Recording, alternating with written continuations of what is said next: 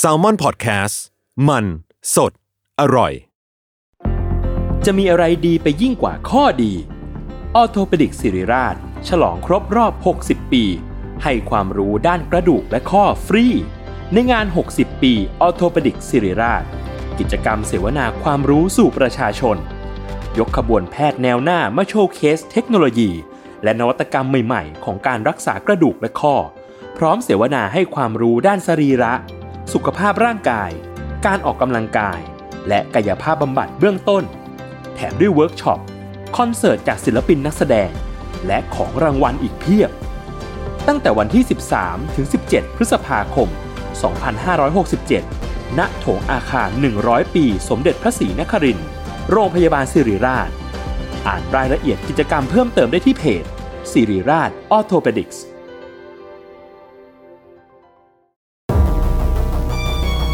ทฤษฎีสมคบคิด เรื่องลึกลับ สัตว์ประหลาด ฆาตกรรม ความลี้ลับที่หาสาเหตุไม่ได้ เรื่องเล่าจากเคสจริงที่น่ากลัวกว่าฟิกชั่น สวัสดีครับ ผมยศมันประพงศ์ ผมธัญวัฒน์อิพุดม นี่คือรายการ Untitled Case สวัสดีครับ ยินดีต้อนรับเข้าสู่รายการ Untitled Case ตอนที่ 129 ครับผม คุณขำอะไรครับ คือเรียกได้ว่าเป็นการเปิดรายการแบบย้อนเวลา ย้อนเวลา จริงๆ เราอัดอัดเสร็จหมดแล้ว คือจะบอกได้ว่าเราอัดเสร็จแล้ว EP อืม นี้ อืม แล้วเพิ่งมารู้ทีหลังว่าพูดชื่อเลข EP ผิด ก็ปกตินะ ก็คือเก็บของกลับบ้านแล้ว เออ เดินกำลังจะออกจากห้องแล้ว ใช่ครับ ก็น้องมาบอกว่า อ๋อ ผิดเลขพี่ มอบเรียกได้ว่ารับมอบ ก็ถ้าสมมติว่ามันมีความไม่สมูทในตอนเริ่มต้นก็ไม่ต้องตกใจนะครับ เรามาอยู่กันในทีมที่กลับมาอีกแล้วครับ คือเราเราเคยเล่าไปในตอนที่ 20 เนาะ อืม ถ้าที่จำได้นะ อืม น่าจะไม่ผิดนะ อืม คือตอนเรื่องของไทยเคส ครับ เออแล้วจริงๆแล้วมันก็มีคนรีเควสต์มาเยอะพอสมควร เพราะว่าจริงๆแล้วเวลาเราเล่าเรื่องเกี่ยวกับไทยๆอ่ะ อืม เวลาคนฟังจินตนาการภาพหรือว่าแบบฟังไปแล้วมันน่าจะอินกว่าปกติปะ ก็จริง เพราะมันใกล้ตัวกว่า เออเวลาเราพูดถึงจังหวัดนั้นจังหวัดนี้หรือว่า ครับ ไอการกระทำแบบนี้เราอาจจะนึกถึงแบบสิ่ง ครับ ที่เราเคยเจอมาในหน้าข่าวแล้วมันจะอินขึ้นอะไรเงี้ยครับ มันมันมีความจับต้องได้อยู่อะ เออเออ จับต้องได้ในหมายในความหมายที่ว่า ใกล้บ้านเราหรือเปล่า เออเออเออ เหตุการณ์นี้มันจะเกิดขึ้นได้อีกหรือเปล่า เพราะมันอยู่ในสังคมไทยเหมือนกันน่ะ เออเออ ครับ แล้วในแง่การจัดเทียร์ลิสต์พี่สมมติว่าเราเราพูดเรื่องแบบ อืม การเรื่องราวสยองขวัญทั่วโลกอ่ะแล้วมาจัดเทียร์กันเทียร์เอสเทียร์เออะไรเงี้ย อืม ผมว่าประเทศไทยก็อยู่ในเมตาอยู่นะ เอาเรื่องอยู่ เออก็ไม่ได้แบบไม่ได้อยู่เทียร์ต่ำๆอ่ะอยู่เทียร์แบบสูสีกับออสเตรเลีย เออ สูสีกับพวกอะไรพวกนี้เลยอ่ะ เอาเรื่องอยู่ เรา เออ คิดว่ามีความหลอนแบบ เย็นๆน่ะ แล้วแบบบางทีก็แปลกๆเลยเงี้ย เอ เนาะ อครับ เออวันนี้พี่ธันเป็นคนเริ่มก่อนครับ ครับผม เรื่องนี้เกิดขึ้นในจังหวัดพัทลุงครับยศใน อืม ปี 2514 โอ้ก็นานพอสมควร นามพอสมควร 2514 เนี่ย มันเป็นช่วงเวลาที่สังคมไทยอยู่ในภาวะที่เรียกว่าตึงเครียดมากๆเลย อ่าครับ เพราะว่าเราอยู่ท่ามกลางบริบทที่อิทธิพลของคอมมิวนิสต์อะ อ่า แผ่เข้ามาในไทย อ่า เรื่อยๆเนอะแล้วในช่วงปีนั้นเองก็เริ่มมีกองกำลังของพรรคคอมมิวนิสต์ที่จับปืนเข้าป่า อืมอืม สู้รบ อืม กับรัฐไทยแล้วอะครั อื บ ม ก็จะมีหลายที่ที่แบบมีกำลังอยู่ในป่าในบนภูเขานะครับ ในตอนนั้นเองรัฐบาลไทยเขาปักหมุดในหลาย ๆ จังหวัดว่าจังหวัดไหนเป็นพื้นที่สีแดงบ้างอะไรเงี้ย อืมอืม พัทลุงก็เป็นพื้นที่หนึ่งที่เป็นพื้นที่สีแดง อืมอืม เรื่องนี้เกิดขึ้นที่บ้านคลองหมวยจังหวัดพัทลุงครับ เรื่องเล่าจากชาวบ้านคือว่าเฮ้ยมันมีอยู่ช่วงหนึ่งว่ะที่ชาวบ้านในพื้นที่นี้อะพวกเขาจะได้ยินเสียงแปลก อ่า ๆ ออกมาจากค่ายทหาร อ่าฮะ ทุกคืน ครับ ประมาณสองสามทุ่ม เออ เสียงเหมือนกรีดร้องอ่ะเหมือน อ่าฮะ โหยหวนด้วยความเจ็บปวดอ่ะ เออ ออกมาแป๊บเดียวแล้วก็หายไปพรุ่งนี้ก็เป็นใหม่สองถึงสามทุ่มมาอี ทุกคืน เป็นอย่างนี้หลาย ๆ คืนติดต่อกันนะครับ อ่าฮะ ที่มาของเรื่องนี้คือว่า บ้านคลองหมวยเนี่ย เป็นพื้นที่ที่ชาวบ้านอาศัยอยู่ในพื้นที่ที่เป็นแบบปลูกป่า อืม ทำไร่ อืม ทำสวน มี เนาะ เกษตรกรรม เออมีต้นไม้เยอะ ๆ หนา ๆ ทึบ ๆอะครับ ครับ แล้วมีอยู่ดี ๆ เนี่ยก็มีทหารกองทัพ เอารถ GMC อ่ะ GMC คือรถบรรทุกทหารอ่ะ อ่าอ่า ที่ชอบขนคน นึกออกนึกออกอยู่ เข้ามาในพื้นที่หลายคันเว้ย ครับ ชาวบ้านก็สงสัยว่ามาทำอะไรกันนะครับ พอไปถามก็รู้ว่าทหารเหล่าเนี่ยจะมาตั้งค่ายอยู่แถวๆคูริมน้ำ อืม ซึ่งเอามาทำเป็นค่ายสำหรับต่อต้านกองกำลังของคอมมิวนิสต์ที่เชื่อว่ามีอยู่ในแถวๆนั้นนะครับ ค่ายนี้ถูกตั้งขึ้นมา ใช้ชื่อว่าค่ายเกาะหลุง อืม เกาะหลุงนะลักษณะของค่ายเนี่ย คืออยู่ในพื้นที่ที่เป็นป่าเป็นป่าแหละ อืม เป็นวงกลมอ่ะ วงกลมโดยมีน้ำล้อมรอบหมดเลยเว้ย อ๋อ ทางเข้ามีทางเดียว แล้วไอ้ตรงขอบขอบวงที่วงกลมอ่ะ ก็จะมีพวกป้อมประจำการ อืม มีปืนติดตั้งอยู่ มีเต็นท์อาหารคอยนอนสอดส่องอยู่ แล้วตรงศูนย์กลางของป้อมเนี่ยก็จะเป็นศูนย์บัญชาการที่เอาไว้ทำแผนการประชุมกัน หรือว่าสอบสวนคนที่เชื่อว่าเป็นคอมมิวนิสต์เนี่ย ก็จะถูกจับตัวมาสอบสวนที่นี่ อืม ครับ หลังจากที่ค่ายถูกตั้งมาได้ไม่นานนะครับยศ ทหารในค่ายก็เริ่มออกมาปฏิบัติการข้างนอกค่ายเว้ย อืม สิ่งแรก ๆ ที่ทำคือ มาที่ชุมชนของชาวบ้านในละแวกนั้นนะครับ อืม มาถามว่าคุณรู้จักคนนี้ไหมคุณรู้จักคนนั้นไหมพวกคุณมีเบาะแสไหมว่าใครบ้างที่เป็นคอมมิวนิสต์ อืม บางครั้งก็ลากตัวคนในหมู่บ้านนะไปแบบไม่มีสาเหตุอะ อืม คือแค่คุยกันแป๊บเดียวบอกเนี่ย เราเรามีชื่อคุณนะ คุณแม่กับเราหน่อย อ่า แล้วก็ลากขึ้นรถแล้วก็เข้าไปในค่ายเว้ย อ่าฮะ แล้วหลาย ๆ ครั้งอ่ะ ที่ชาวบ้านต้องการไปตามตัวคนที่ถูกจับตัวไปครับ ผ่านไปหนึ่งคืนก็ไม่มีใครกลับมาใช่ปะพอเช้าวันรุ่งขึ้นน่ะ ชาวบ้านก็ไปที่ค่ายเว้ยแบบมาตามญาติอ่ะ ทหารก็ชอบบอกว่า เอ้ยไม่อยู่ ปล่อยตัวไปแล้ว แต่ทุกครั้งที่บอกว่าปล่อยตัวไปแล้วเนี่ย มันไม่มีใครกลับมาที่บ้านเลยเว้ย เออ คือถ้าปล่อยตัวแล้วจริงเขาจะไปไหนได้นอกจากกลับที่บ้านนะ ใช่ใช่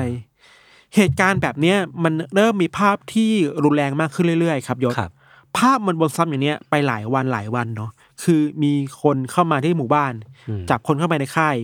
คนหาย อืม แล้วก็ไม่รับผิดชอบเป็นอย่างนี้มาต่อเนื่อง ชาวบ้านเล่าว่าทุกครั้งที่ทหารมาที่บ้านเนี่ยมักจะถามว่า ญาติคุณเป็นคอมมิวนิสต์หรือเปล่า อืมถามตรงๆนี้เลย ตรงๆแบบนี้เลย อ่า เรารู้มานะว่าญาติคุณเป็นคอมมิวนิสต์อ่ะเพราะฉะนั้นคุณไปกับเราหน่อย อ่า คนคนนั้นก็ถูกพาตัวเข้าไปในค่าย แล้วก็ไม่ได้กลับออกมาเว้ย อืม ถึงแม้จะไม่เกี่ยวข้องกับคอมมิวนิสต์เลยนะ อืม แค่เป็นญาติจะเป็นภรรยาจะเป็น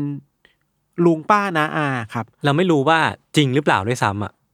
ใช่ไม่รู้ว่าเป็นจริงหรือเปล่า เออ เพราะฉะนั้นคนเหล่านี้แน่ๆคือเป็นคนบริสุทธิ์อะ ครับ ซึ่งไม่รู้เห็นอะไรเลยครับ มีคำบอกเล่าของชายคนหนึ่งอันนี้ถูกบันทึกเอาไว้เป็นข้อมูลนะ อือฮึ ชื่อว่าเราเรียกว่าคุณนักข่าวกันเรียกว่านักข่าวแล้วกัน อืม นักข่าวเล่าว่าตอนที่นักข่าวอายุได้สิบแปดปีเนี่ย เขาไปทำบัตรประชาชนที่อำเภอ อืม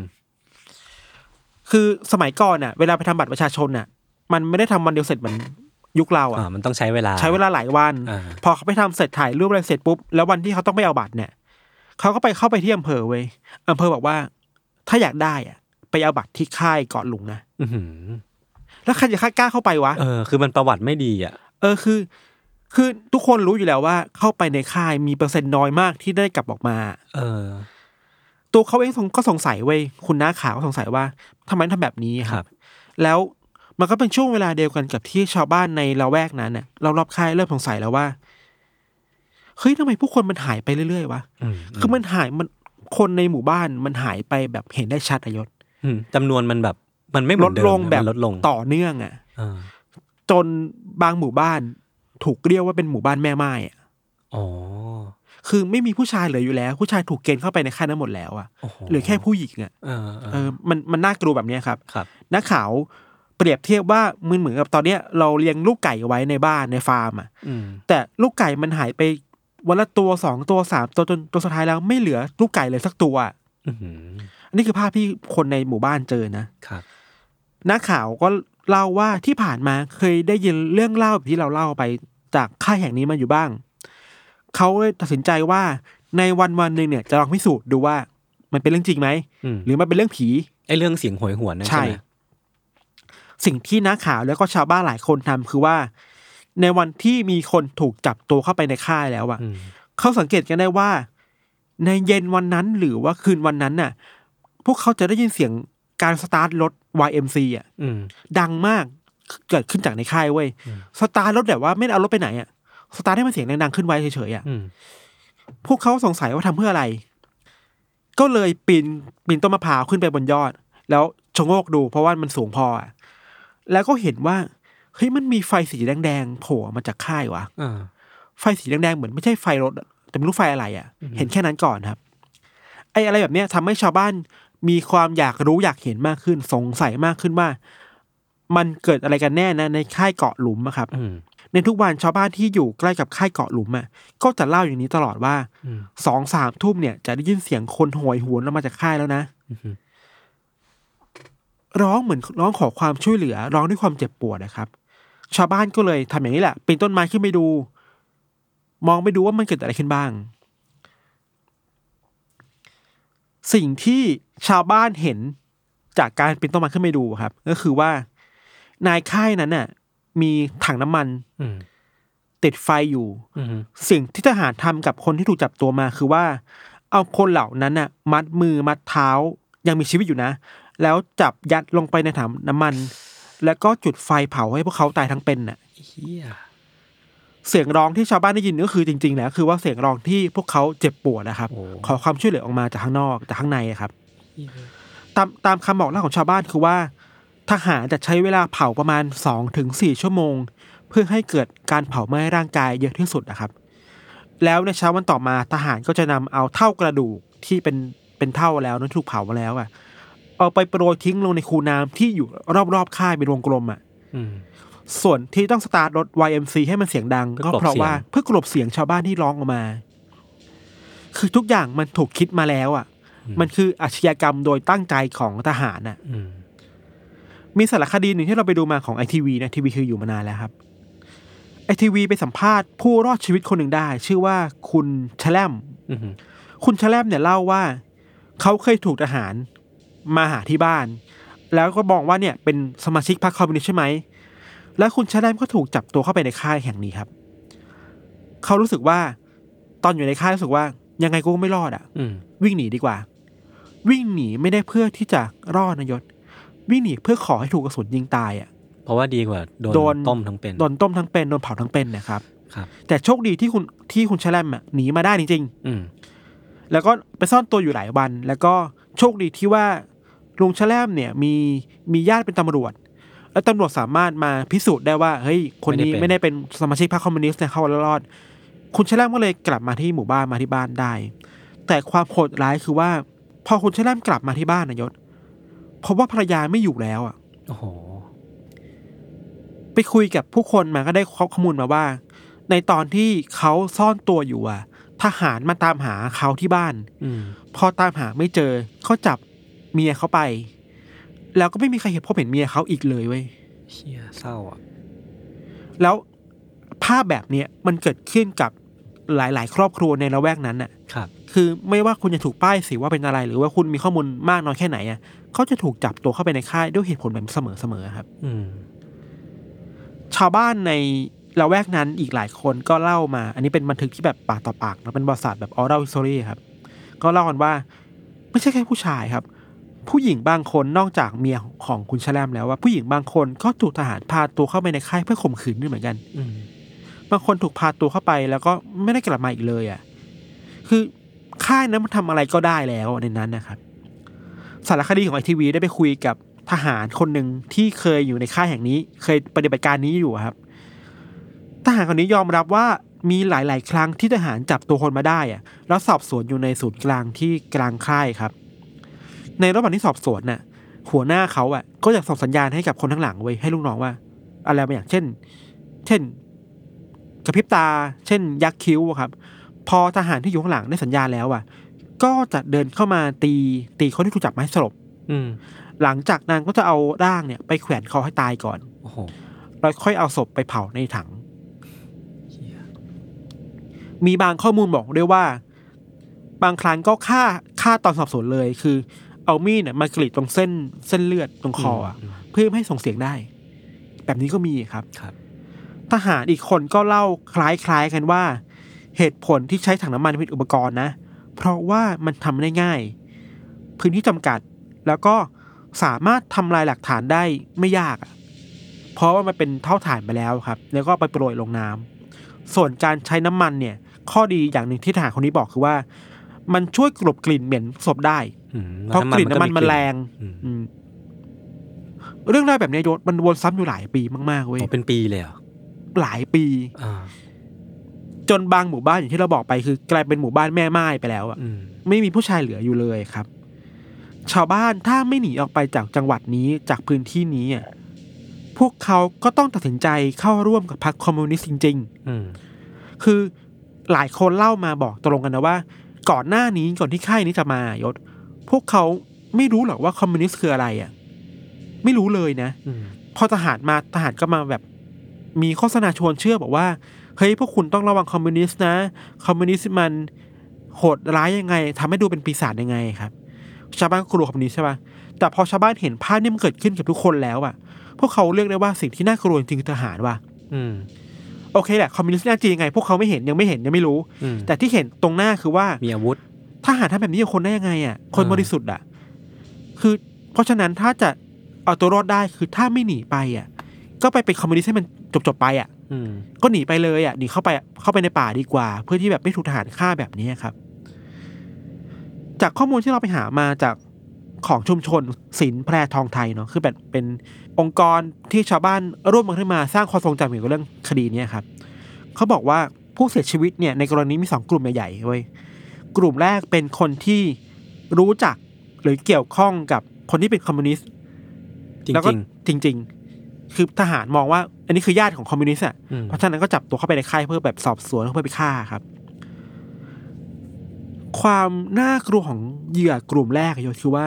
บางคนน่ะ ถูกทหารฆ่านะ แล้วเอาศพไปทิ้งในป่า อืม ทำแบบนี้เพราะว่าเพื่อให้คนที่เป็นคอมมิวนิสต์ที่เป็นญาติน่ะ ออกมาเจอศพ จะได้กลัวไงว่า นี่ไงญาติคุณตายแล้วนะ อ่า คือมันสู้กันโหดแบบเนี้ย วิธีแม่งโหดร้ายมาก โหดร้ายมากครับ อันนี้คือเหยื่อกลุ่มแรกครับ เหยื่อกลุ่มที่สองคือ เป็นคนที่อยู่ในบัญชีรายชื่อของฝ่ายความมั่นคงอยู่แล้วอ่ะ ครับ บัญชีดำอ่ะ เป็นแบบว่าเป็นผู้ต้องหาทางการเมือง เป็นเป็นคนที่ฝ่ายความมั่นคงมั่นใจแล้วว่าคนนี้แหละคือคอมมิวนิสต์ อ่าอ่านึกออกแล้ว เออแต่เป็นส่วนน้อยมากที่จับตัวไปนะ ครับ ส่วนใหญ่คือคนที่ไม่รู้เห็นน่ะ อืม แต่ส่วนน้อยคือคนที่ชื่อนี้จริง ๆ ปัญหาของเรื่องนี้ก็มีเหมือนกันเว้ยคือ สมมุติว่าตำรวจหรือทหารน่ะ มีชื่อของชื่อสมมติชื่อไข่ อืม แล้วชาวบ้านแถวนั้นน่ะมีชื่อขายเยอะ อืม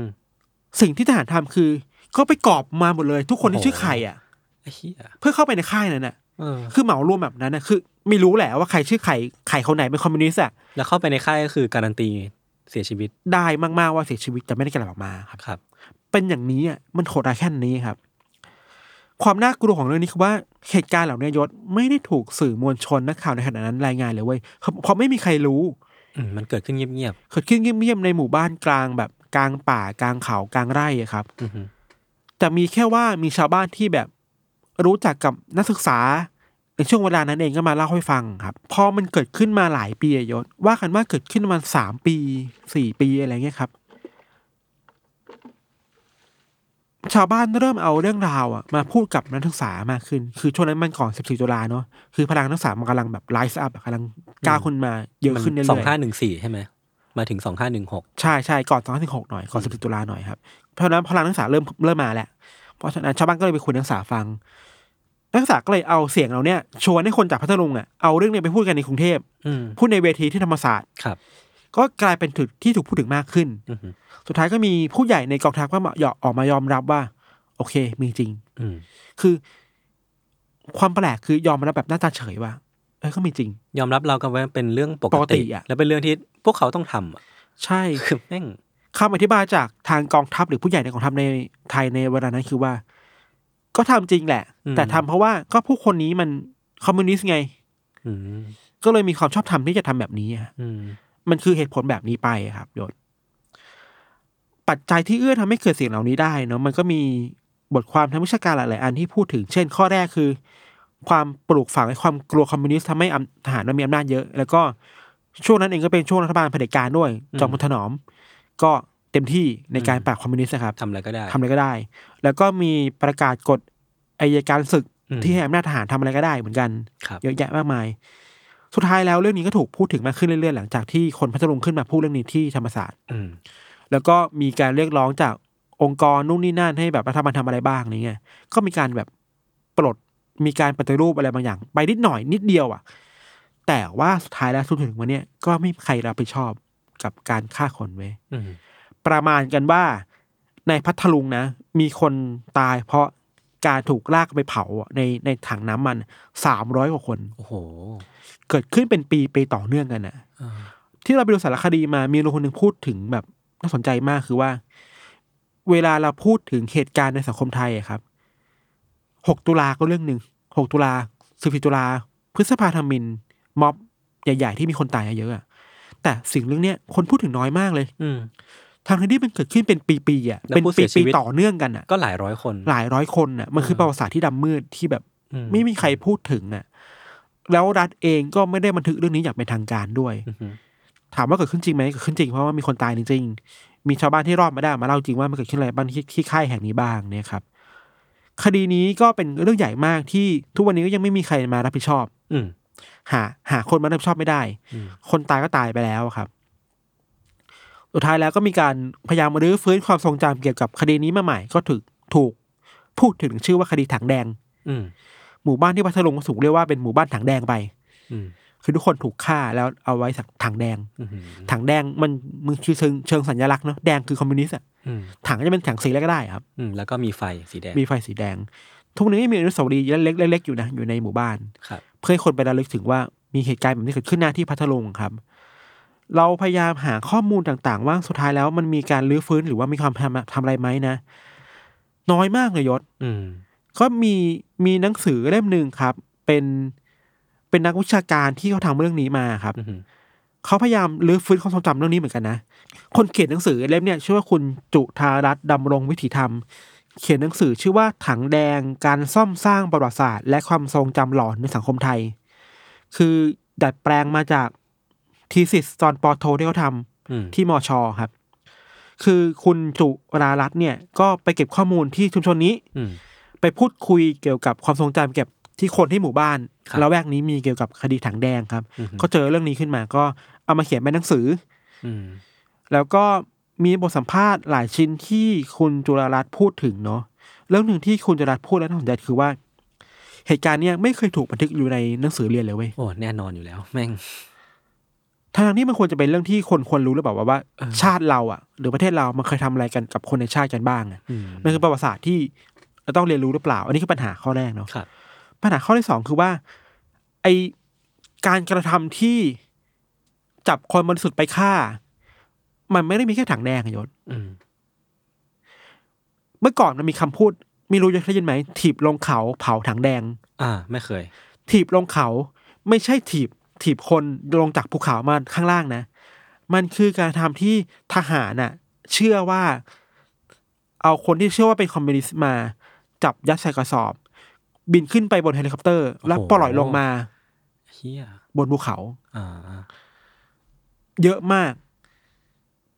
มันมันคือมิติความรุนแรงที่ทำกับคนที่เชื่อว่าเป็นคอมมิวนิสต์ อืมอืม และทำโดยรัฐอะ ครับ แล้วไม่มีใครรับผิดชอบอะ อืมม เรื่องนี้มันก็ถูกถูกรื้อฟื้นมีมันมีความพยายามของหลาย ๆ คนที่พยายามรื้อฟื้นเรื่องนี้ขึ้นมาเนาะเพื่อพูดถึงกันมากขึ้นนะครับ เพื่อที่จะให้คนที่เสียชีวิตไปได้รับความยุติธรรมมากขึ้น ให้เห็นถึงความน่ากลัวที่เจ้าหน้าที่เคยฆ่าทารุณข่มขืนผู้คนที่บริสุทธิ์มากมาย และไม่บริสุทธิ์ก็ไม่ควรทำมันเนาะนั่นแหละ ประมาณนี้ยศคิดว่าไง อืม โหดร้ายมากๆครับเรา โหดโหดคือคือผมมารู้สึกว่าไอ้เรื่องเนี้ยมันน่าจะเป็นรากฐานหนึ่งก็ว่าได้ คือมันเหมือนเป็นเป็นแซมเปิลก่อนที่จะเกิดเหตุการณ์นองเลือดอย่าง 6 ตุลาอะไรเงี้ยที่แบบ อืม คือมันเป็นเรื่องของการต่อสู้ระหว่างรัฐบาลเผด็จการกับคอมมิวนิสต์อย่างชัดเจนตรงไปตรงมา อืม เออแล้วมันก็มีความโหดร้าย ซึ่ง อืม ความโหดร้ายนี่ต้องไม่ต้องไม่ต้องประมาณการเลยก็ว่าได้ อืม ผมคิดว่ามันสเกลความโหดมัน มาก มันมันมหามหาศาลอยู่แล้วอะ มาก พวกเราเคยเล่าเรื่องฝรั่งอะ อืม ในตะวันตกเรื่องแบบ Auschwitz หรือว่า Auschwitz ค่าย ห กั รื ก ว่า กัน ค่ายกัก ต่างๆ กันหรือการกักกักตัวคนที่คิดว่าเป็นยิวเป็นเห็นต่าง เออ เยอะอะแต่ในไทยมันก็มีค่ายแบบนี้อ่ะ ใช่ ค่ายที่พาตัวคนไปเผาทั้งเป็นน่ะ เออซึ่งผมจะพูดต่อว่าแบบเห็นผมรู้สึกว่าการเผาทั้งเป็นอ่ะมันมันไม่ใช่การฆ่าแบบที่เราเห็นในค่ายกักกันอย่างอัลชวิชหรือว่า อืม ที่อื่นนะ ไม่แน่ไม่แน่อาจจะมีก็ อ่า ได้ อาจจะมีแต่ว่า เออเออ ภาพที่เราเห็นหรือว่าได้รับรู้มาอะไรเงี้ยครับ ครับ แต่ว่าไอเดียของค่ายกักกันเนี่ยพิทันผมว่าแม่งเป็นเรื่องที่น่าพูดถึงมากๆเลยเนาะ อืม คือส่วนใหญ่แล้วมันจะเป็นอาวุธที่รัฐบาลใช้กับกับคนที่เห็นต่างทางการเมืองอ่ะ อืม เออซึ่งการการกักกันกันมันก็จะนำไปสู่แบบ ความรุนแรง อืม อะไรหลาย ๆ อย่าง อืมอืม อาจจะนำไปสู่การใช้แรงงาน อืม อาจจะนำไปสู่การแบบเพื่อเพื่อผลประโยชน์ทางการเมือง แต่ว่าที่เราเห็นกันบ่อย ๆ หรือว่าที่เรารับรู้มากที่สุดคือการการฆ่า อืม ซึ่งการฆ่าเนี่ยมันมันมีวิธีการต่างๆที่โหดร้ายอย่างที่ อืม แบบเราเห็นกัน ถ้าอย่างถังแดงกรณีคือแบบ อืม ภาพจำคือการถูกเผาทั้งเป็นในถัง อืมม อย่างอัลสวิตก็จะเป็นการรมควันหรือว่าอย่าง มลม กูแลก ส ก็จะเป็นอีกที่หนึ่งอะไรเงี้ย า คือโหแม่งผมผมอึ้งอยู่ตรงที่ว่าผมไม่เคยรู้เรื่องนี้มาก่อนเว้ยแล้วก็รู้สึกว่าวิธีการฆ่าอย่างที่พูดไปมันมันโหดมากๆจนแบบ เออผมผมเพิ่งรู้แล้วมันน่าตกใจอะ เราเคยได้ยินมาบ้าง แต่ไม่เคยเห็นภาพที่เยอะขนาดนี้อะหมายถึงว่า อืม ได้ยินมาบ้างแหละมีการเผาถังแดง แต่พอมาหาข้อมูลแล้วรู้สึกว่ามันน่ากลัวที่คิดเยอะมาก แล้ว ใช่ เราไม่สอนเรื่องนี้ให้ เออ ให้คนไทยรู้กันในประวัติศาสตร์เลยเหรอวะ นั่นดิ ใช่ปะ อืม เราลืมเล่าไปเรื่องหนึ่งว่า ในทหารในสารคดีของไอทีวีที่เราไปดูมา ครับ มีคนพูดถึงสิ่งที่เรียกว่า small unit เว้ย อืม หน่วยเล็ก ๆ เคลื่อนที่เร็ว หน้าที่คือไม่ได้ไปฆ่าคนในในค่ายนะ ออกไปตามหมู่บ้านอ่ะ แล้วฆ่าตรงนั้นเลยอ่ะ อืม ถ้ารู้ว่าเป็นคอมมิวนิสต์ก็ฆ่าเลยอ่ะ อืมอืม คือแบบ เฮ้ย นี่มันกฎหมายไม่มีค่าแล้วเหรอวะ เออเนี่ยมันเหมือนมันแสแสดงให้เห็นถึงพวกเนี่ยแหละอำนาจเบ็ดเสร็จมากๆเลยพี่ทันที่แบบ คือยังไงก็ได้อะคือ ครับ เขาให้อำนาจเต็มที่เลยในการที่จะกำจัดสิ่งที่เขาคิดว่าเป็นภัยต่อรัฐอะ ใช่ครับ แล้วแบบจะทำอะไรก็ได้เลยเรื่องของมึงเลย แบบวิธีไหนก็ได้แบบไม่รับรู้อะ ใช่ใช่ก็ เวลาเราแปะป้ายว่าใครเป็นปีศาจ อืม ที่โหดร้ายอ่ะ แล้วสิ่งที่เรากำลังทำกับปีศาจนั้นที่เราสร้างขึ้นมา อาจจะเป็นปีศาจที่น่ากลัวกว่าก็ได้นะ โหเออเออเออ เออ สุดท้ายแล้วครับ สารคดีเนี้ยของไอทีวีเนี่ยครับ ครับ มีมีคนคนหนึ่งที่ก็ถูกสัมภาษณ์ด้วย อือหือ คือคุณสุรชัยด่านวัฒนานุสรณ์ อือฮึ คือสุรสุรชัยแท่ด่าน คุณสุรชัยแท่ด่านเนี่ยก็ให้ข้อมูลว่ามีอะไรบ้างเนาะแล้วบอกว่าในช่วงเวลานั้นเองเนี่ยนโนโยบายของรัฐไทยมีสามอย่างคือปล้นเรียบ เผาเรียบฆ่าเรียบ อืม เพื่อสร้างความหวาดกลัว และไม่ให้มีการรื้อฟื้นเอาผิด เวลาเราเห็นคุณสุรชัยแท่ด่านในคลิปแล้วก็สุกเศร้าอะเพราะว่า อืม ทุกวันนี้ก็ก็รู้กันอยู่ว่าชีวิตเขาเป็นยังไงบ้าง เราเห็นคุณสุรชัยมาพูดถึงการอุ้มฆ่าคนน่ะ แต่สิ่งที่คุณสุรสุรชัยเจอก็โหดร้ายเหมือนกันน่ะ มันคือสังคมไทยมันไม่บนไปไหน มันมันไม่ไปไหนเลยปะวะ เออมันอยู่ มันวนอยู่ที่ อะ เดิมมาวะความรุนแรงของใครก็ไม่รู้ที่ฆ่าคนบริสุทธิ์ฆ่าคนเหล่านี้ได้ โดยแค่มองว่าเขาเป็นแค่คนเห็นต่างอ่ะ อืม คอมมิวนิสต์ก็บาปแล้วะเหรอคอมมิวนิสต์เป็นก็ผีแล้วเหรอ อืม ใช่ปะมันอันนี้มันคือเราว่ามันคือบิวอัพมันคือปฐมบทที่นำไปสู่ 6 ตุลา อืมอืม ในอีกไม่กี่ ช่ ปีหลังจากนี้อ่ะ ใช่ ความ ใช่ เกลียดกลัวเกลียดชังคอมมิวนิสต์มันรุนแรงมากที่แบบ อืม คุณไม่เห็นคนเป็นคนน่ะ จนถึงวันนี้ความเกลียดกลัวแบบนี้มันก็ยังมีอยู่อ่ะ อืมยังไม่ได้หายไปไหนเลย ก็น่าเศร้าสังคมไทยมันจะวนอยู่แบบเนี้ยครับ ครับ ประมาณนี้ครับ โอเคครับ เดี๋ยวพักฟังโฆษณาสักครู่ครับ แล้วกลับมาฟังเรื่องของยศต่อในเบรกหน้าครับ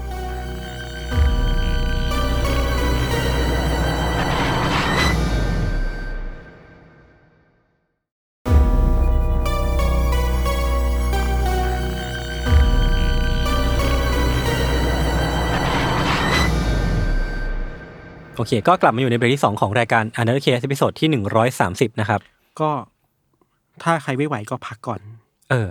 จริง ๆ เรื่องของผมก็โหดพอสมควร เนี่ยเวลาเราพูดถึงกลับมาที่แคสไทยเรื่องหนึ่งที่เรากังวลใจคือ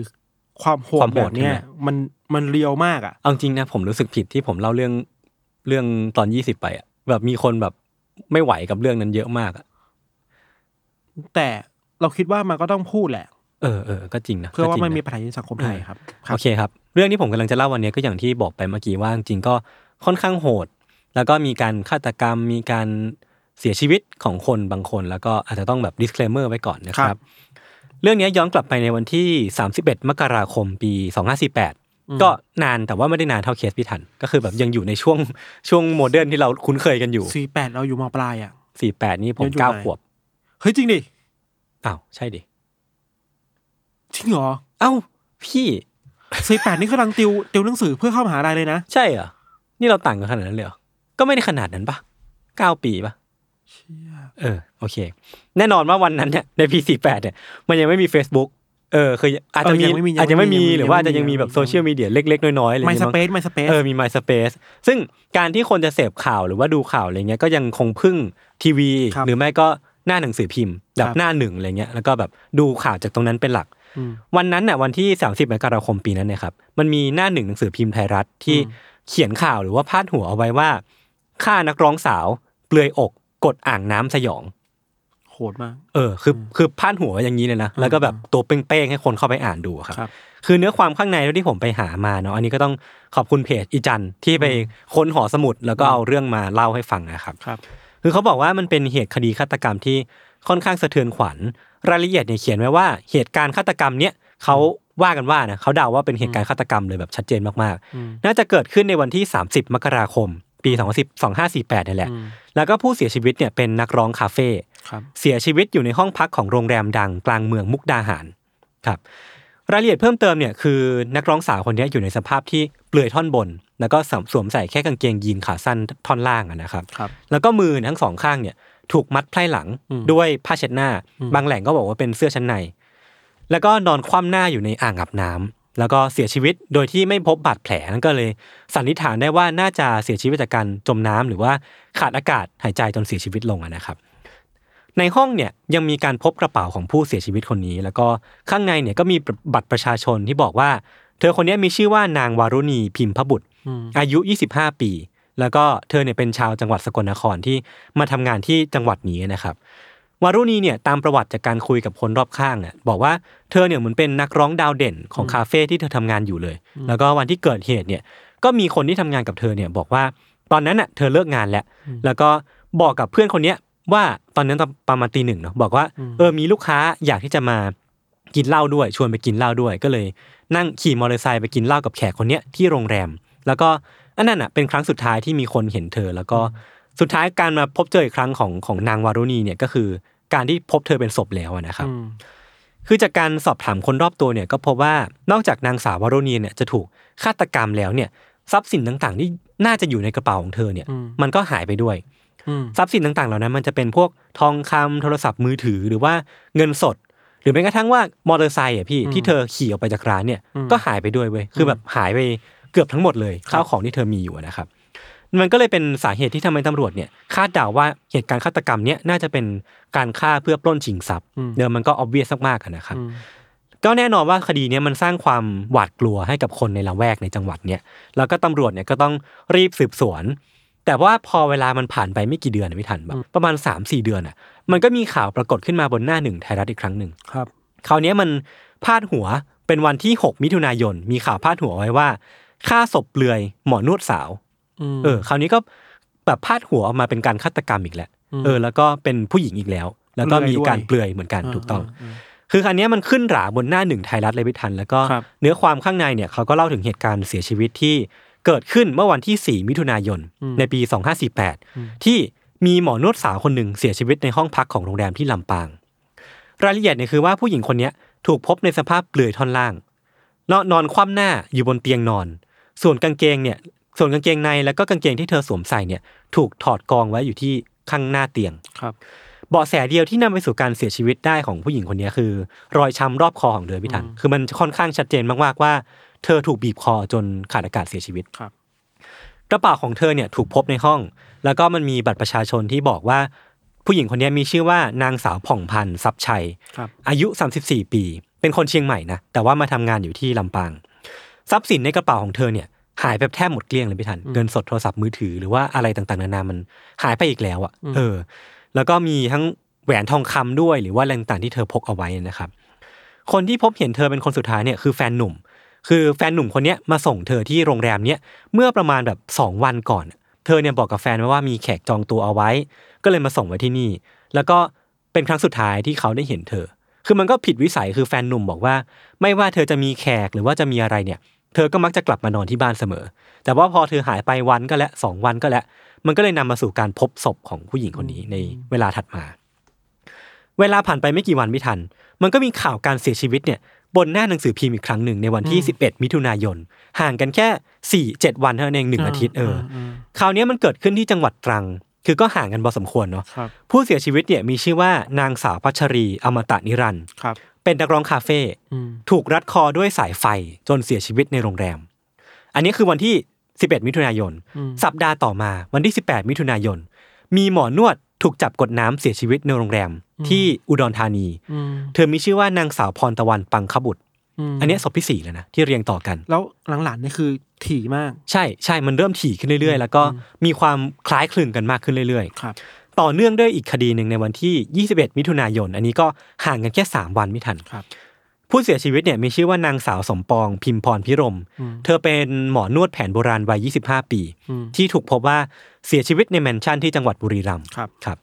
คือดังห้าคดีเนี้ยมันเกิดขึ้นติดติดๆกันก็จริงเนาะคือแบบช่วงเวลาประมาณครึ่งปี เออ แต่ว่ามันเกิดขึ้นในหลากหลายพื้นที่ทั่วประเทศ อย่างที่เราเห็นคือบุรีรัมย์ก็และลำปางเชียงใหม่บ้างอะไรเงี้ยคือมันแบบกระจายตัวไปเรื่อยๆอ่ะ แล้วไม่ได้ใกล้กันเลยนะ ใช่ไม่ได้ใกล้กัน เชียงใหม่ อีสา บุ น รี เห รั นื มย์ ออะไรเงี้ย อ่าอ่า เออคือมันก็กระจายตัวไปทั่วประเทศทำให้ตำรวจในแต่ละพื้นที่ไม่ทันเขาก็ไม่ได้สังเกตถึง อืม แพทเทิร์น ความเชื่อมโยง ใช่ คือเขาก็ต่างคนต่างสืบไปแล้วก็ในแต่ละพื้นที่ในแต่ละจังหวัดเนี่ยก็มุ่งหน้าสืบคดีในแบบในแบบของตัวเองไป ครับ แต่ว่าที่คืบหน้าสุดอ่ะมันเหมือนจะเป็นคดีล่าสุดที่เกิดขึ้น อันนี้คือเวลาพอผ่านมาประมาณอาทิตย์หนึ่งอะไรเงี้ย ความคืบหน้ามันเกิดขึ้นในคดีล่าสุดมากกว่าที่เกิดที่บุรีรัมย์อะนะครับ คือการเสียชีวิตของผู้หญิงที่ชื่อว่านางสาวสมปองนี่แหละ คือจากการบอกเล่าของเพื่อนนะครับบอกว่าช่วงหัวค่ำวันที่ 20 มิถุนายน วันก่อนหน้าที่เจอจะพบศพอะครับ ที่ร้านที่คุณสมปองทำงานอยู่ในจังหวัดนครราชสีมา คือเธอเนี่ยถูกพบศพที่บุรีรัมย์แต่ว่าจริงๆแล้วเนี่ยเธอทำงานอยู่ที่นครราชสีมา อืม คือวันนั้นเนี่ยเพื่อนบอกว่ามีลูกค้าชายคนหนึ่งไม่ทัน เดินเข้ามาในร้าน อืม เพียงคนเดียวเนาะเพียงตัวคนเดียวใส่หมวกแก๊ปเดินเข้ามาแบบท่าทางแบบลับๆล่อๆเลยอะแล้วก็นั่งลงแล้วก็เหมือนมองไปที่นางสาวสมปองเนี่ยแหละ อืม แล้วก็เหมือนแบบเพ่งเล็งเธออะ อืม จนสุดท้ายก็เรียกนางสาวสมปองมาพูดคุยแล้วก็ดีลกัน คือเหมือนว่ารายละเอียดการพูดคุยคราวนั้นน่ะ คือเขาเนี่ยจะชวนเธอไปที่คาราโอเกะต่อ เพื่อจะชวนให้เธอเนี่ยนั่งรถไฟ เดินทางไปที่บุรีรัมย์เป็นเพื่อน อืม เออ มันก็เลยเป็นที่มาที่ไปว่าทำไมเธอถึงถูกพบศพที่บุรีรัมย์ อืม เออ แล้วก็พนักงานโรงแรมที่ทั้งสองคนเนี้ยเข้าไปพักกันไม่ทัน ก็สามารถยืนยันได้ว่า วันนั้นน่ะ คนสองคนเนี้ยมีผู้ชายกับผู้หญิงเนี่ยพากันเดินเข้ามาที่โรงแรมนี้จริง แต่ว่าพอตอนเช้าที่ถูกพบศพอ่ะ ตัวผู้ชายอ่ะหายไปไหนไม่รู้เว้ย อืม แล้วก็ไม่รู้ตัวด้วยซ้ำว่าผู้ชายคนนี้ออกจากโรงแรมไปตอนไหน ก็เลยเป็นที่มาที่ไปว่าตำรวจเนี่ยเริ่มสงสัยผู้ชายคนนี้แหละที่พาตัวผู้หญิงคนเนี้ยมาที่โรงแรมแล้วก็ทำการฆ่าเธอซะ คือหลักฐานที่พบเจอในห้องที่เกิดเหตุของนางสาวสมปองไม่ทันมันมีอะไรหลายอย่างที่น่าสนใจ ครับ เออ คือมันมีการพบร่องรอยยานอนหลับที่ถูกผสมอยู่ในแก้วที่มันมีหลักฐานว่าทั้งคู่เนี่ยน่าจะดื่มเบียร์ด้วยกัน อืม แล้วก็ในแก้วของนางสาวสมปองเนี่ยมันมียานอนหลับผสมอยู่ในนั้น อืม เออ แล้วก็นั่นอาจจะทำให้นางสาวสมปองเนี่ย รู้สึกว่ามันมีอะไรผิดปกติอะรู้สึกว่าตัวเองง่วงผิดปกติ แล้วมันก็เริ่มทำให้เธอเซนส์ได้ว่าไอ้สิ่งที่เธอเผชิญอยู่ตอนเนี้ยมันไม่ปกติว่ะ มันมันมีอะไรทำแม่งทำแม่งแหละ รู้ว่าร่างกายไม่ปกติแล้ว เออเออเขาเธอก็เลยหยิบปากกาในห้องของพี่ทัน แบบใช้ไหวพริบอะในช่วงเวลานั้นนะครับ หยิบปากกาในห้องมาเขียน dying message เอาไว้บนผ้าปูเตียง ก่อนจะหมดสติไป เขียนว่าอะไร คือสิ่งที่เธอเขียนเอาไว้อะบนผ้าปูเตียงมันเป็นตัวเลขพี่ทัน อ่า ซึ่งพอมาเรียงต่อกันเนี่ยก็ค่อนข้างชัดเจนว่ามันเป็นเบอร์โทรศัพท์ พอตำรวจโทรไปก็ได้พบว่ามันเป็นเบอร์โทรศัพท์ ผู้ที่เป็นพี่สาวของนางสาวสมปอง อ่าอ่า ทำให้ได้รู้ว่านางสาวสมปองเนี่ยคือใครทำงานอยู่ที่ไหน อ่าอ่า แล้วก็ตามรอยไปได้นะครับ คือการได้รู้ว่าทำเธอเนี่ยเป็นเป็นหมอนวดอะทำให้ตำรวจเนี่ยเริ่มจับคดีเนี่ยไปเชื่อมโยงกับการเสียชีวิตสี่คดีก่อนหน้าเนี้พี่ทัน ที่มันเป็นการเสียชีวิตของนักร้องคาเฟ่หมอนวด แล้วก็ทั้งหมดทั้ง 4 คนเนี้ยถูกฆ่าด้วยการแบบบีบคอบ้างแหละ ถูกจับกดน้ำบ้างแหละ แล้วก็มันมีแพทเทิร์นอะไรหลายๆหลาย ๆ อย่างที่มันคล้ายๆกัน หรือว่าถูกฆ่าตายที่โรงแรม ใช่ใช่ใช่ อะไรเงี้ย เออ คือถ้าให้สรุปคือว่าแพทเทิร์นนี่มันคล้ายกันคือ ผู้เสียชีวิตทุกคนเนี่ยล้วนเป็นผู้หญิง มีอาชีพให้บริการ แล้วก็ถูกฆ่าโดยการรัดคอ กดน้ำทำให้ขาดอากาศเหมือนกัน รวมถึงว่าทรัพย์สินของเหยื่อทั้งหมดเนี่ยก็ถูกขโมยไปด้วยเหมือนกันเออมันก็เลยมีความเริ่มที่จะจับสี่คดีเนี่ยห้าคดีเนี่ยมาเชื่อมโยงเข้ากันแล้วกันนะครับ เออ คือตำรวจเนี่ยก็เลยเริ่มคิดว่า 5 คดีเนี้ยมันอาจจะเป็นฝีมือของฆาตกรต่อเนื่องก็ได้ แล้วก็เริ่มมีการประสานกันในระหว่างพื้นที่ เพื่อแชร์เบาะแสที่แต่ละที่พบมาก่อนหน้านี้นะครับ ครับ หนึ่งในหลักฐานที่เด็ดพี่ทัน คือกล้องวงจรปิดที่แสดงให้เห็นภาพของชายคนหนึ่งของโรงแรมที่มันเกิดขึ้นในคดีที่สี่นะครับ แล้วก็มันตรงกับระยะเวลาที่หลักฐานเนี่ยมันระบุเอาไว้ คือผู้ชายที่ปรากฏในกล้องวงจรปิดเนี่ยเป็นผู้ชายที่มีลักษณะภายนอกคือไม่ได้สูงมาก ไว้เคราแล้วก็มีลักษณะการเดินที่ค่อนข้างเฉพาะตัว คือเขาเนี่ยจะเดินกระเพกกระเพกพี่ทันคือคือเดินแบบไม่ตรงมากอ่ะคือเดินรู้ว่ามีขาอาการแบบเจ็บที่ขาบางอย่าง แล้วก็ ดูระแวดระวังตัวเองเป็นพิเศษ คือพอตรวจสอบเวลาที่ใกล้ใกล้กับเวลาเช็คอินแล้วอ่ะเขาก็ไปเชื่อมกับหลักฐานที่มีการเช็คอินโรงแรม ครับ ปรากฏว่าชายคนเนี้ยน่าจะมีชื่อว่าชูชาติชานชัย อืม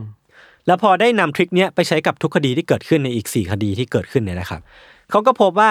ชื่อของชายที่เช็คอินในช่วงเวลาที่มันน่าจะเกิดเหตุเนี่ย อืม มีทั้งหมด 5 ชื่อด้วยกัน อืม คือนอกจากชูชาติชานชัยแล้วเนี่ยมันจะมีชูชาติกิ่งแก้ว อ่าน รงค์นินเนตร อ่า วิชัยพรหมพันธ์แล้วก็ อืม สมคิดพุ่มพวง สมคิดพุ่มพวง เออ ก็คือชื่อที่คนน่าจะรู้จักกัน ใช่ใช่ใช่คือ มันก็เลยเป็นที่มาที่ไปแล้วก็ตรงเนี้ยน่าจะเป็นเฉลยว่า อืม คืออันเนี้ยคือคดีของสมคิดพุ่มพวง ครับ คือสาเหตุที่ตำรวจทำให้ตำรวจเนี่ยนำไปสู่การสืบสาวไปยังสมคิดพุ่มพวงได้เนี่ยคือว่าอีกสี่ชื่ออะพี่ทันนอกเหนือจากสมคิดพุ่มพวงอ่ะ อืม พอไปเสิร์ชดูในดาต้าเบสของประเทศไทยแล้วอ่ะมันไม่มีอยู่จริง ชื่อเดียวที่มีจริง แล้วก็มีหลักฐานว่าเขาเนี่ยมีชีวิตอยู่จริงคือสมคิดพุ่มพวง อ่า ตำรวจก็เลยเสิร์ชสืบต่อจากชื่อนี้นะครับ ครับ เออคืออันเนี้ยมันคือเรื่องราวของสมคิดพุ่มพวงหรือว่าคิดเดอะริปเปอร์เนี่ยแหละ คือถ้าสมมติว่าใครฟังมาถึงตอนนี้แล้วก็รู้ก็อาจจะฟังรายละเอียดเพิ่มเติมต่อได้นะครับ ว่าในคดีนี้มันเกิดอะไรขึ้นบ้าง ครับ เบาะแสสำคัญที่นำไปสู่การจับกลุ่มสมคิดได้ในที่สุดพิธานก็คือการที่ตำรวจเนี่ยพบว่าในบรรดาข้าวของที่หายไปของเหยื่อคนที่ห้าเนี่ยคือนางสาวสมปองเนี่ยมันมีโทรศัพท์มือถืออยู่ด้วย เออ แล้วก็พอไปตรวจสอบเพิ่มเติมอะครับ ก็พบว่าหลังจากที่เธอเสียชีวิตลงไปอ่ะไอเบอร์มือถือเนี่ยหรือว่าโทรศัพท์เนี่ยมันยังมีประวัติโทรออกอยู่เลยอะ อืม เออนั่นแปลว่าคนที่โทรออกเนี่ยไม่ใช่นางสาวสมปองแน่นอน อืม แล้วมันเป็นใครก็อาจจะเป็นคนที่ลงมือฆ่าเธอแล้วก็ขโมยทรัพย์สินของเธอไปก็ได้ ครับ คือเบอร์ดังกล่าวเนี่ยมันจะมีประวัติการโทรออกไปยังสถานที่หนึ่งในจังหวัดขอนแก่น ซึ่งเป็นเบอร์ของผู้หญิงม่ายคนหนึ่งที่มีบ้านอยู่ที่จังหวัดชัยภูมิ ครับ คือตำรวจที่ทำคดีเนี้ยในตอนนั้นเนี่ยเขามั่นใจมากๆว่า พอได้ยินคีย์เวิร์ดว่าผู้หญิงไม่าย อืม เขามั่นใจมากๆว่าสมคิดพุ่มพวงอ่ะน่าจะอาศัยอยู่กับผู้หญิงคนเนี้ยเพราะว่าด้วยพฤติกรรมด้วยการที่เขาทำการแบบโปรไฟลิ่งสมคิดพุ่มพวงมาแล้วอ่ะเขาก็ค่อนข้างมั่นใจมากว่า สมคิดน่าจะไปอยู่กับอาศัยอยู่กับผู้หญิงคนนี้เพื่อเอาตัวรอด หรือว่าเพื่อวางแผนในการก่อคดีต่อๆไป แล้วมันก็นำไปสู่การบุกจับสมคิดที่บ้านพักดังกล่าว ในจังหวัดชัยภูมินะครับ ซึ่งตัวสมคิดเองอ่ะก็ไม่ได้มีท่าทีที่จะขัดขืนหรือว่าต่อสู้แต่อย่างใดคือเหมือนแบบก็รู้ตัวว่าวันนี้จะมาถึง แล้วก็ยอมให้เจ้าหน้าที่จับตัวไปอะนะครับ หลักฐานต่างๆที่พบเนี่ยมันค่อนข้างมัดตัวสมคิดได้อย่างง่าย ๆ เพราะว่าข้าวของเครื่องใช้ต่างๆของเหยื่อทั้งห้าคนก่อนหน้าเนี้ยมันอยู่ในบ้านเขาหมดเลยเว้ยคือแบบโทรศัพท์มือถือเสื้อผ้า เสื้อชั้นในหรือว่าตั๋วรถไฟที่เป็นหลักฐานของคนที่ห้าพิธานที่ทั้งคู่เนี่ยนั่งจากนครราชสีมาไปบุรีรัมย์ด้วยกันเนี่ย เวลาเวลามันก็ตรงเป๊ะหรือว่าอะไรต่างๆนะมันค่อนข้างมัดตัวให้สมคิดเนี่ยเป็นฆาตกรเออ ทั้งหมด 5 คดีเนี้ยสมคิดก็เลยถูกตัดสินให้ถูกประหารชีวิต ครับ แต่ว่าภายหลังเนี่ยก็ถูกลดโทษให้เหลือแค่จำคุกตลอดชีวิตจากการที่เขาเนี่ยให้คำสารภาพและซะส่วนใหญ่อะนะครับ อืม ในด้านของสาเหตุเนี่ยมันก็ยังคงคลุมเครืออยู่ อืม คือตำรวจเองก็ยังไม่สามารถบอกได้ว่าสมคิดเนี่ยลงมือก่อเหตุ เพราะว่าสาเหตุอะไร แต่ตัวสมคิดเองเนี่ยบอกว่ามันเป็นการทะเลาะกัน เรื่องของการตกลงค่าตัวไปทัน คือหญิงสาวแต่ละคนเนี่ยขอค่าตัวเพิ่ม แต่สมคิดไม่อยากให้ก็เลยลงมือฆ่าซะ แต่ว่าต้องมีอะไรมากกว่านั้นป่ะนะ เออ ที่ทำให้ตัดสินใจฆ่า ใช่ผมผมคิดว่ามันอาจจะมีเงื่อนงำที่อยู่ลึกกว่านั้น ใช่ใช่ เออแต่ว่าตำรวจเนี่ยก็บอกว่ามันอาจจะเป็นเรื่องของการแบบ หลักแบบปล้นชิงทรัพย์อะเพราะว่ามันก็มีหลักฐานว่าสมคิดขโมยของเหล่านี้ไปเนาะแต่ว่าแบบพอสมคิดพูดคุยไปพูดคุยมาเนี่ยเขาก็กลับคำให้สารภาพบอกว่า จริง ๆ แล้วเนี่ยมันไม่ใช่การบันดาลโทสะเว้ยแต่ว่าเขาเนี่ยถูกจ้างวานมาเพื่อให้มาเก็บหนี้กับผู้หญิงห้าคนนี้อะ แล้วใครล่ะ เออ จ้าง แต่ เขามา ไม่มี แต่ ใครรู้ มันก็แบบมันก็แบบไม่ make sense เว้ยเพราะว่าเท่าที่ตำรวจดูคือผู้หญิงห้าคนเนี้ยก็ไม่ได้มีไม่ได้มีประวัติการกู้ยืมเงิน ไม่ได้มีแบบศัตรูทางการเมืองหรือว่าอะไรพวกเนี้ยมันค่อนข้างไม่ make sense แล้วก็ดูแบบดูแบบอ้างขึ้นมาหรือเปล่าอะไรอย่างงี้ครับเอออย่างไรก็ตามครับแน่นอนว่า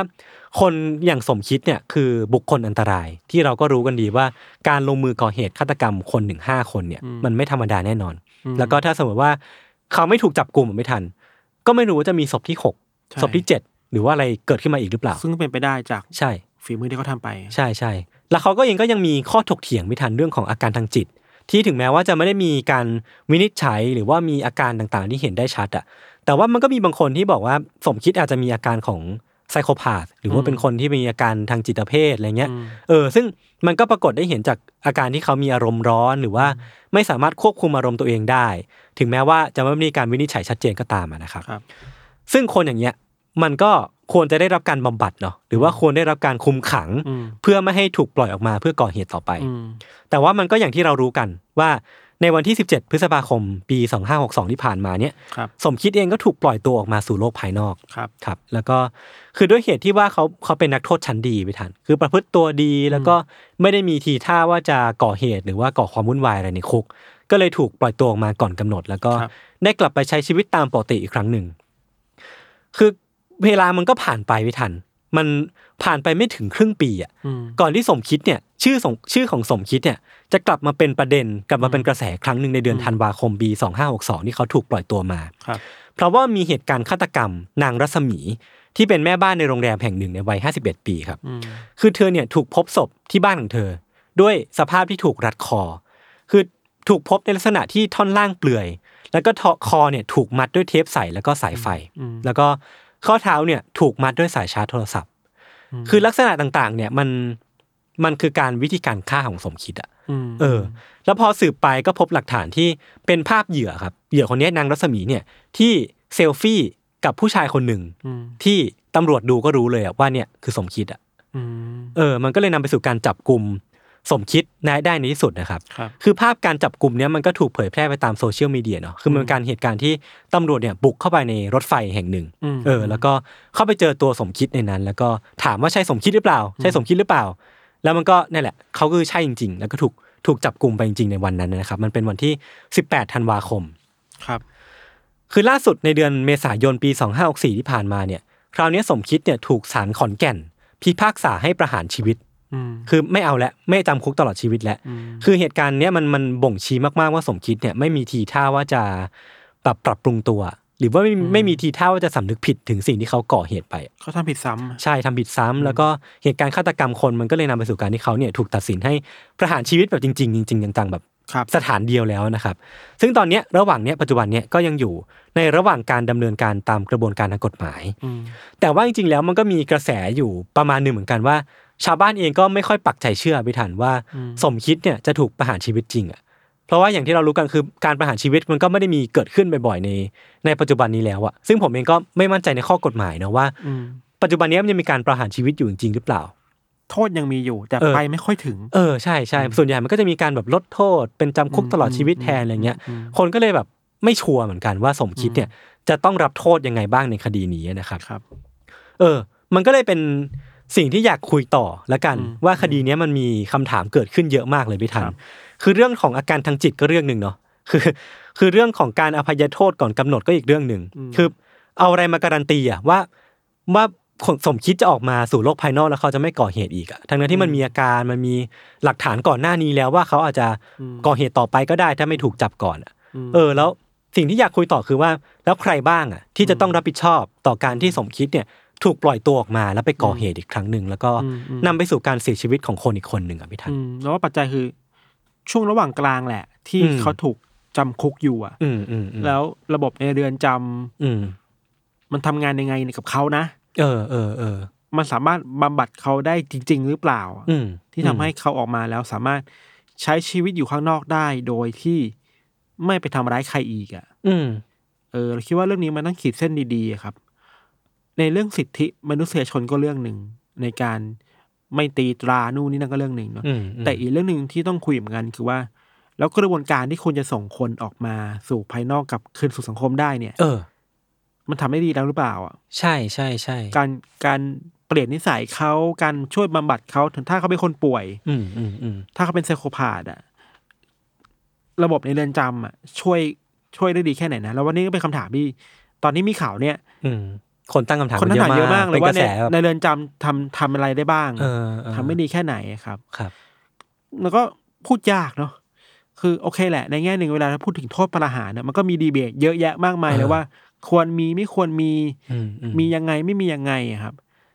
แต่สังคมไทยเองมันก็ไปถึงข้อประหารได้น้อย น้อยน้อย น้อย ไม่ค่อยเยอะมาก ครับ อันนั้นอีกเรื่องหนึ่งนี่อันนี้เบตได้เป็นเป็นวันบันเลยเรื่องโทษประหาร เออไอ้ เรื่ ต้อง ห มี นึ่ง อีกเรื่องหนึ่ง อีกเรื่องหนึ่งแต่ว่าพอมาดูเรื่องกระบวนการ ครับ การช่วยเหลือคนในคุกดีกว่า ซึ่งพี่ ว่า ทันเองก็พูดถึงเรื่องนี้บ่อยเนาะ อืมว่าบำบัดได้ดีแค่ไหนอ่ะ อืม ใช่ปะ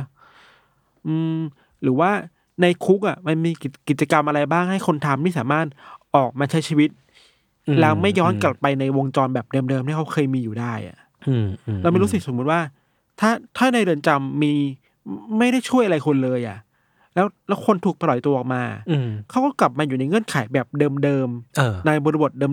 เออ ๆและด้วยนิสัย เดิมๆ ส่วนตัวแบบเดิมๆที่ไม่ถูกเปลี่ยนไปให้ดีขึ้นน่ะ ก็มีโอกาสที่จะทำผิดซ้ำได้อีกอ่ะ อืมอืมอืม เราคิดว่าไอ้ตรงกลางนี่แหละน่าสนใจมากว่าทำไม่ได้ดีแค่ไหน อืม เนอะ ซึ่งไอ้คดีเนี้ยมันก็เป็น ไม่ใช่มันเคสตัดดี้ก็ได้ละกัน อืม แบบเป็นเคสตัดดี้ชั้นดีเลยอะว่ากระบวนการที่พี่ทันบอกว่ามันคือการกระบวนการบำบัดกระบวนการที่แบบทำให้คนกลับมาเป็นคนที่พร้อมที่จะอยู่ในสังคมอีกครั้งหนึ่งเนี่ยในคุกเนี่ยมันเอฟเฟกตีฟแค่ไหน ม หรือว่าแม้กระทั่งว่าการผมเองก็อยากชวนคุยต่อว่าแบบ อืม การที่สมมุติว่าเขาออกถูกปล่อยมาอย่างเงี้ยแล้วเขาไปก่อคดีอีกอะพี่ทัน อืม ใครบ้างที่ควรจะรับผิดชอบเรื่องเนี้ยคือแบบนอกจากตัวฆาตกรเองอะเนาะ อืม อันนี้ก็ต้องรับผิดชอบแน่ๆอยู่แล้วอะ อืม แต่ว่าผมไม่แน่ใจว่าแบบ คนดูแลคดีตำ ใช่ รวจอะไร ใช่ ปะ มันมัน าส มัน ใจ ควรจะตั้งคำถามยังไงบ้าง สนใจ เราเคยจำได้ว่าตอนนั้นมันเคยมีนักนักอาชญาวิทยา ครับ เสนอว่า ถ้าถ้าคุณจัดกลุ่มนักโทษดีๆอ่ะหมันถึงว่า อืม โอเคแหละ สมมุติสมมติว่าสมคิดพุ่มพวงอาจจะเป็นนักโทษชั้นดี ครับ ที่ไม่ได้ทำอะไรร้ายแรงเลย สมควรได้รับการอภัยโทษออกมา โอเคก็เรื่องหนึ่งแต่อันนี้คืออดีตฆาตกรต่อเนื่องนะ อืมอืม ถ้าปล่อยออกมาแล้วควรจะมีมาตรการอะไรบางอย่างในช่วงต้นๆหรือเปล่า เช่น อืม กำไร EM เออก ำ ไม่ ไร ใช่ รัด ไม่ใช่ ข้อ ปล่อเท้ายแบบ อะ ไปเลยอะไรเงี้ยเนาะ เออ ว่าขอติดตามเขาดูได้ไหมในช่วงแรกๆว่าเขาโอเคแล้วจริงๆนะ อืมอืม หรือมีคนเข้าไปคอยเช็คอินกับเขาเข้าไปตรวจสอบเขาอยู่บ่อยๆว่า โทรไปหาหน่อยไหม ครับ ว่าเอ้ยเป็นยังไงบ้าง อืม อะไรเงี้ อื ย ม เราคิ อื ด ม ว่า เรื่องเนี้ยมันไม่ได้มีแค่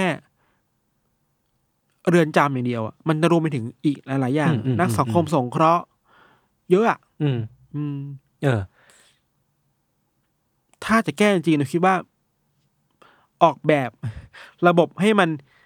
ติดตามคนได้อะ เออเออเออ แล้วมั่นใจได้ว่าการปล่อยคนนี้ออกมาแล้วคือ เขาจะไม่ทำผิดอีกอะ อืมแต่มันก็จะต้องเคสไปเคสไปเนาะเราคง ใช่ จะเหมา ใช่ รวมยากอ่ะ ใช่ใช่ใช่มันหมารวมยาก อืม มันต้องเคสเป็นเคสแล้วคนนี้อาจจะเป็นตัว ตัวละครสำคัญแหละ ที่ทำให้เราลองกลับมาย้อนกันคิดถึงเรื่องนี้ครับว่ากระบวนการในเรือนจำมัน มันบำบัดคนแล้วมันพร้อมนำคนกลับมาสู่นี้ได้จริงๆหรือเปล่า ครับ กับอีกคำถามหนึ่งคือ อันนี้โยนโยนไว้เลยแบบกว้างๆเลยนะว่า แล้วมันจำเป็นไหมนะที่ทุกคนที่ถูกเรือนจำจำเป็นต้องถูกปล่อยตัวออกมา อ่า เออเออเออเออ มันมันมีนักโทษที่น่ากลัวเกินไปหรือเปล่าที่ ไม่ควรจะถูกปล่อยตัวออกมา แม้ว่าเขาจะได้รับโทษ ตลอดชีวิตก็ตามอ่ะ อืม อย่างสมคิดเองก็ถูกจำคุกตลอดชีวิต แต่ว่าก็ถูกปล่อยตัวมาเพียงแค่สิบสี่ปี คือ นั่นสิ มันก็คือก็นานแหละ แต่ว่ามัน นั่นสิ ก็ อืม อ่ะสมมุติถ้าเรายกยกไปอยู่ในบริบทแบบเมืองนอกเนี่ย ครับ สมมุติว่าถ้ามีคนอเมริกาวันหนึ่งบอกว่าเนี่ยสักวันหนึ่งเราจะปล่อยตัวเทปบันดี้ออกมา เออ สังคมก็กลัวนะ ใช่ คือ ใช่ปะ ผมว่ามันอาจจะไม่ถึงขั้น คือการที่ปล่อยข่าวออกมา คนก็จะฮือฮากันเลยเว้ยว่าจะปล่อยมาจริงเหรอหรือว่าอะไรเงี้ย แต่ว่ามันก็ก็เหมารวมยาก แต่แต่อีกฝั่งหนึ่งอ่ะไอการให้โอกาสคนที่ ใช่ใช่ใช่มันก็เป็นประเด็นนี้ด้วย มันก็เป็นประเด็นด้วยคือการให้โอกาสคนที่โอเคแล้ว อืม ถ้าเราเชื่อในเชื่อมั่นว่าคนเปลี่ยนแปลงได้จริงๆอ่ะ อืม แต่ก็ต้องเชื่อได้ว่าคนจะเปลี่ยนแปลงได้ ถ้ามันมีบริบทรอบข้างช่วยเขาเปลี่ยนแปลงอ่ะ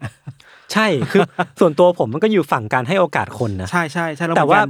เหมือนกัน มัน แต่มันพูด พูดแค่นั้น ยาก ไม่ได้ อะ มันพูดแค่เอนั้น อ ไม่ได้เว้ย เออ ว่า ให้โอกาสแล้วจบ แต่ว่าไอ้ระบบอ่ะกลไกของสถาบันต่างๆ นี่เขาช่วยเหลือ ช่วยเหลือดีแค่ไหน อืมอืมอืม ที่ทำให้เขาออกมาใช้ชีวิตได้ปกติเห ครั มื บ อนคนทั่วไปแล้วมีศักดิ์ศรีเหมือนเท่าเท่ากันอ่ะ อืมอืมอืม ระบบถ้าระบบมันไม่ช่วยอะคนต้องกลับมาทำผิดอีกอ่ะ เออ การให้โอกาสครั้งนั้นของสังคมไทยมันก็จะเป็นข้อผิดพลาดหรือเปล่า ครับ คือก่อนจะให้โอกาสอ่ะเอยระหว่างเนี่ยคุณช่วยเขาก่อนเนี่ยคุณ อืม มีโอกาส อืม ช่วยเขาก่อนหรือยังอ่ะ อืมอืม เขาว่านะ โอเค ก็ประมาณนี้ครับ คดีของสมคิดพุ่มพวง ซึ่งก็เป็นคดีที่โด่งดังมาก ๆ ในประเทศไทยเนาะ ไทยมีคดีเหลือที่ดังๆ สมคิดพุ่มพวงให้ มีคุณหมอ เสริมสะคอราช เออ มี มียศทัน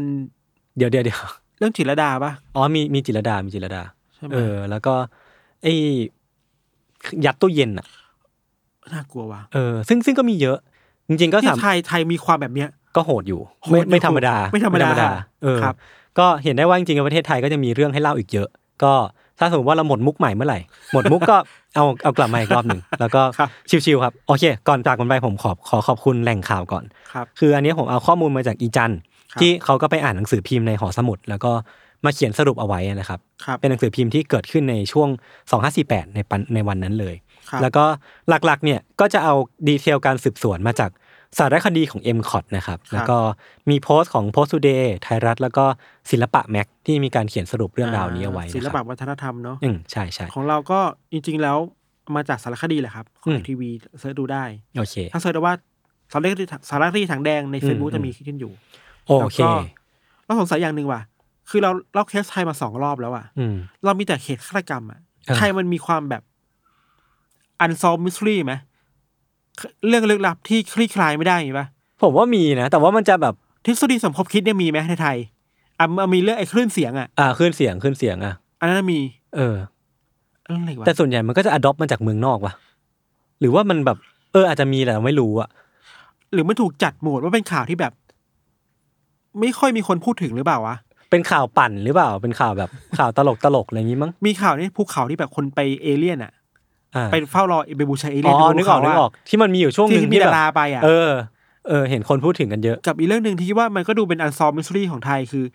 ไอ้ผีจ้างหนังอ่ะ อ่าอุ้ยอันนี้มีคนบอกหลายคนเลยว่าจริงอะ มีมีจริงๆหมายถึงว่ามันมีมันมีคนไปฉายหนังจริง เออ ๆ เออว่ะ อันนี้เออว่ะผีจ้างหนังก็สน เราไป ใจ ทำสา ว่ะ รคดีที่นั่นได้ไหม เออ แต่เราไม่ไปนะเราเกิดไป เอ้าเลย วะ โอเคครับ ก็วันนี้ก็ประมาณนี้ครับ ติดตามรายการของเราทั้งสองคนได้ทุกช่องทางของ s ซ m มอนพอดแคสต์เช่นเคยนะครับ ครับ สวัสดีครั ส บ วัสดีครับ